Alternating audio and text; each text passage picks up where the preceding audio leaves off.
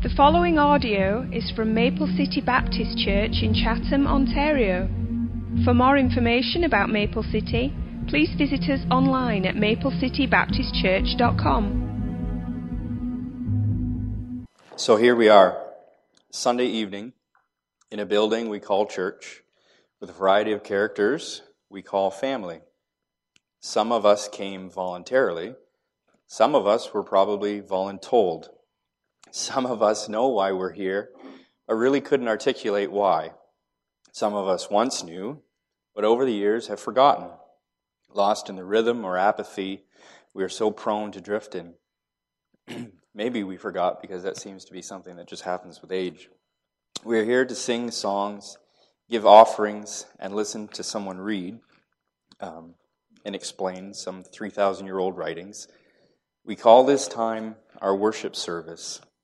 Do you ever wonder why this format? Why singing? Why offering and preaching? Should worship even be a priority at all? I mean, there are plenty of other activities we could be engaging in volunteering in a soup kitchen, serving the actual people made in the image of God, or sitting in a duck blind, appreciating nature, God's creation. Maybe just sitting at your back porch with a Bible and some worship songs playing on the radio.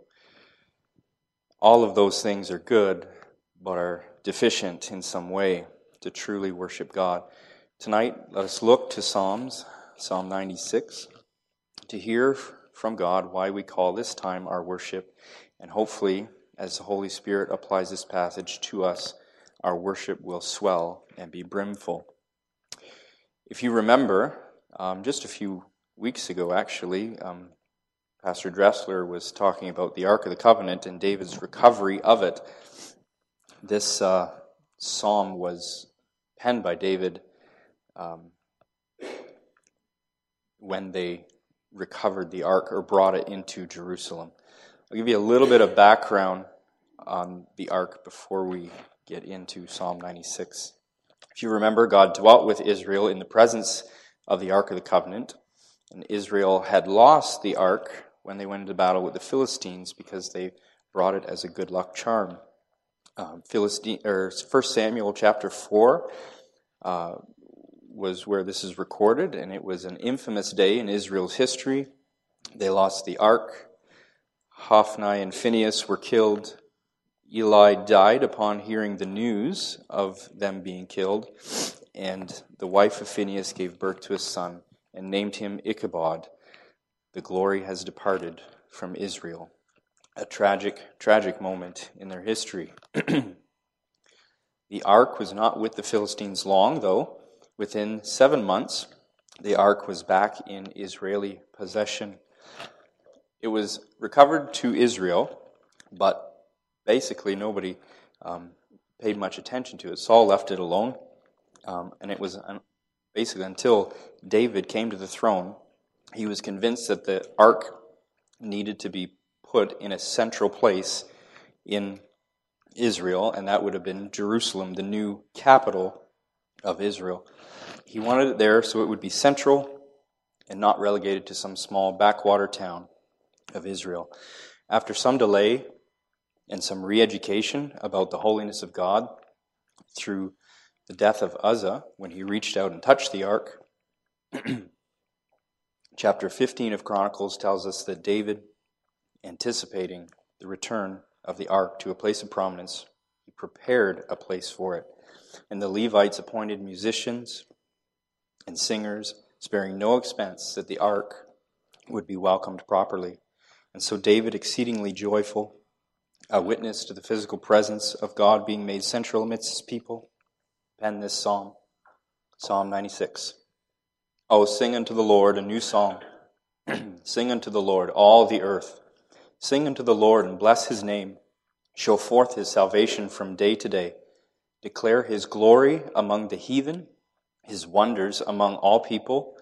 For the Lord is great and greatly to be praised. He is to be feared above all gods. For the gods of the nations are idols, but the Lord made the heavens. Honor and majesty are before him, strength and beauty are in his sanctuary. Give unto the Lord, O ye kindreds of the people, give unto the Lord glory and strength. Give unto the Lord the glory due his name. Bring an offering and come into his courts. O worship the Lord in the beauty of holiness. Fear before him all the earth. Say among the heathen that the Lord reigns. The world also shall be established, that it should not be moved. He shall judge the people righteously. Let the heavens rejoice, and the earth be glad. Let the sea roar, and the fullness thereof. Let the field be joyful, and all that is therein. Then shall all the trees of the wood rejoice before the Lord. For he comes, he comes to judge the earth. He shall judge the earth with righteousness, and the people with his truth. May God bless the reading of his word tonight. we see at the beginning in verse 1 a command to sing a new song. The command to sing is repeated three times in the two verses with rapid fire succession. What is being implied in the command to sing is that there is now a reason for singing. it comes with urgency. Sing, sing, sing. The Lord is referred to four times in the first two verses. He is quickly established as the subject to whom we sing. When God comes to us, we as his people are called to respond or break forth in song and worship. I think about how this applies to our current Christmas season when God came as a man, Jesus, in the mystery of the incarnation. All God, but all man. These thoughts should bring us to our knees in worship. Do you long to sing his praises? Sing unto the Lord all the earth, says at the end of verse 1. All the earth. Introduced here is one of the main ideas of, of the text. From the creation of the whole world to the judgment of all the nations, the story of redemption told in scriptures is a global one. It is not finite. It is not about a local deity. It is not about a personal deity. The world is being called to worship the one true and living God. Missions are integral to worship. Verse 2 Bless his name. It says, Sing unto the Lord and bless his name. What does that mean to bless the Lord? it carries with it a concept of humble posture, a posture of kneeling, of bowing in adoration. It is a physical image of a spiritual reality. When we see the character of the Lord defined in Scripture, and when we see our own depraved character exposed by the law of God, it should crush our pride. When we see the depths of the perversions of this world, and when we see the reaches of God's love and grace to rescue us from the pit and the mire, it should bring us to our knees. Our worship should be reverent. We should not dare to worship God casually. At the end of verse 2, it says, Show forth his salvation from day to day. Show forth or proclaim very quickly, God's salvation should become our loudest promulgation, which means to make it known publicly, to be our formal declaration, the confession on our lips, the song in our hearts, at home, in the workplace, the market, on the road. Our conversation should be peppered with the Lord's salvation. Do you proclaim his salvation daily? It is also a call to see the works of God anew. His mercies are new every morning so should our worship be. We are forgetful creatures, so the scripture continually calling us to remember. Put up verses on the walls of your house or wherever you'll see them and read them. We can be extremely crafty at acquiring the desires of our flesh, and we need to pursue holiness with the same skill and energy. Verse 3 starts with declare his glory. The word used for declare carries with it the sense of scoring with a mark, making a visible tally or record, like a notch on a belt, enumerating with intention. Intention to what? With the intention of recounting. Glory, as most of us know, is a term for weightiness or heaviness or importance. Is God's glory markedly evident in our lives and when we worship, or do we even consider it?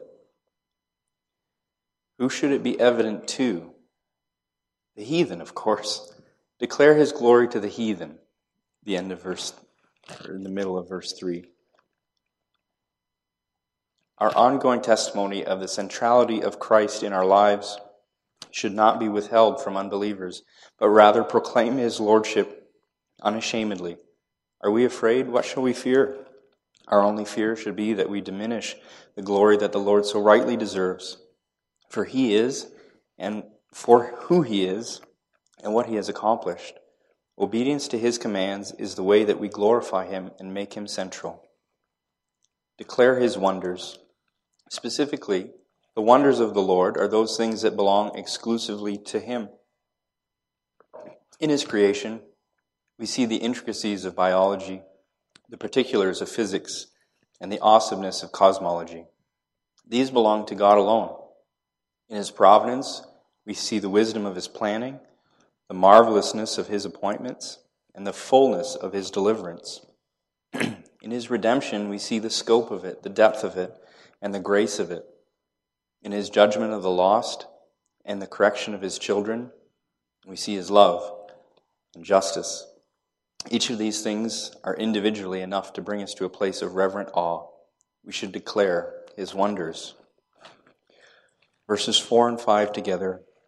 For the Lord is great and greatly to be praised. He is to be feared above all gods. For all the gods of the nations are idols, but the Lord made the heavens.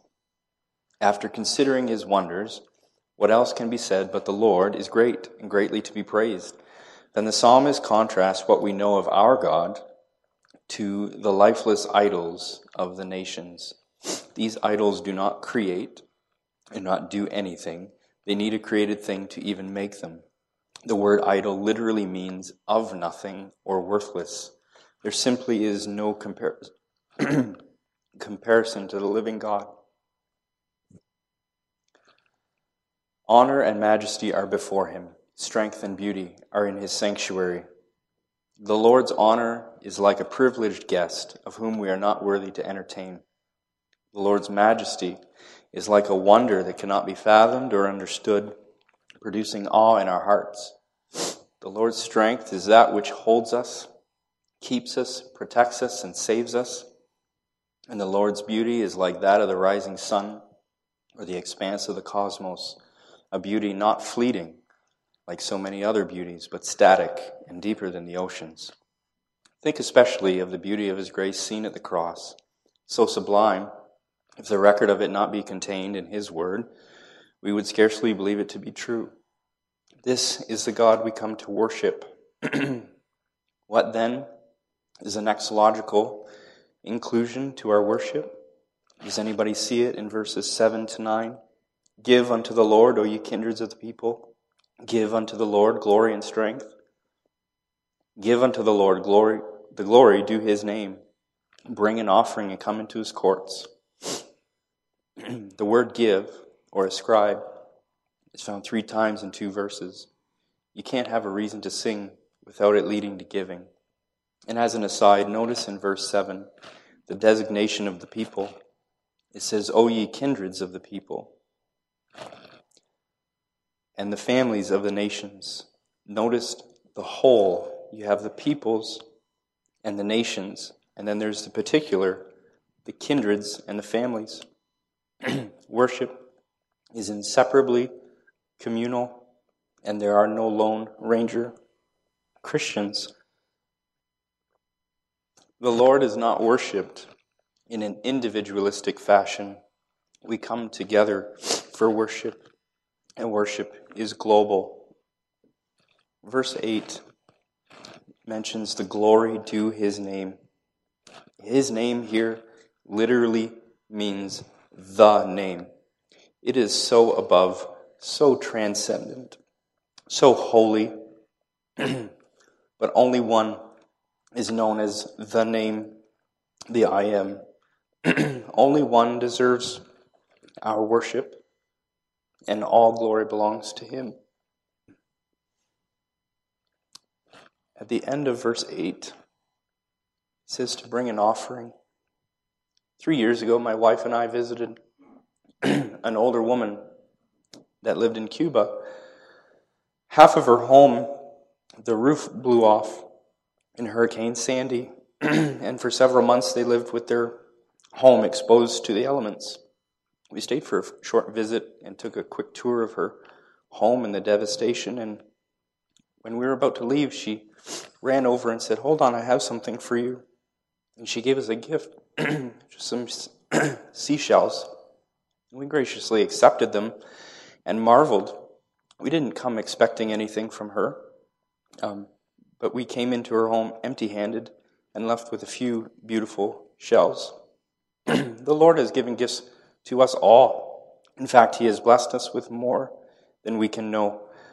Do you think that my wife and I would have returned to her house a second time with nothing to bring her?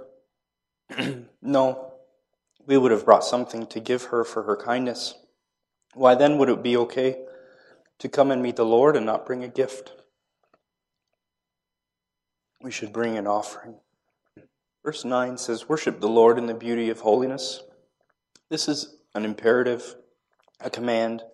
Worship in the beauty of holiness. You could also say, worship in holy attire, be clothed with holiness. the sense of the words refer to the special clothing worn by the priests in the temple.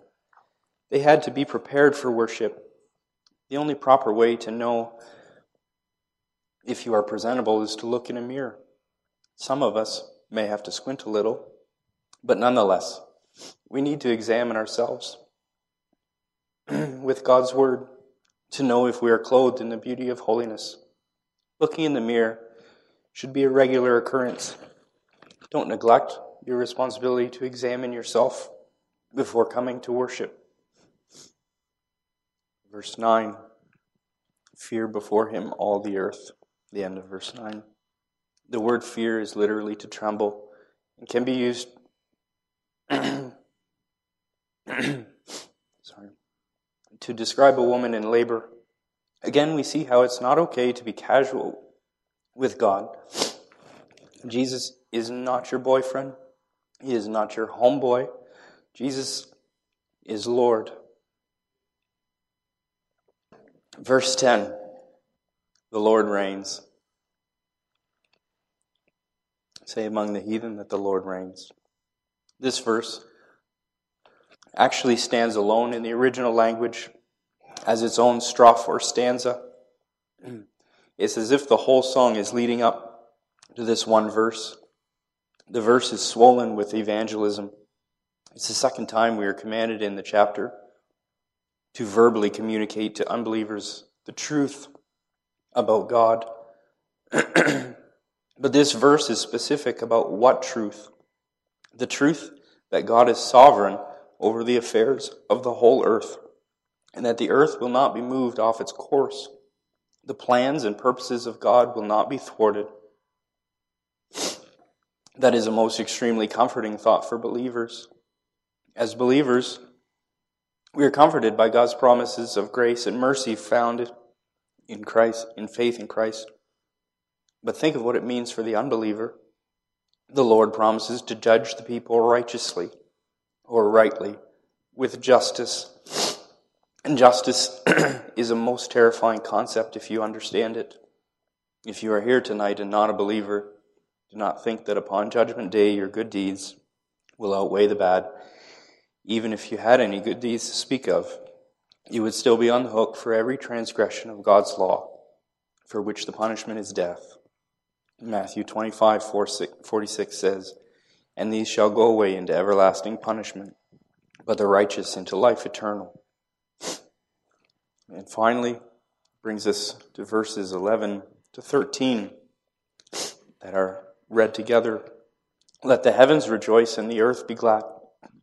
Let the sea roar in the fullness thereof.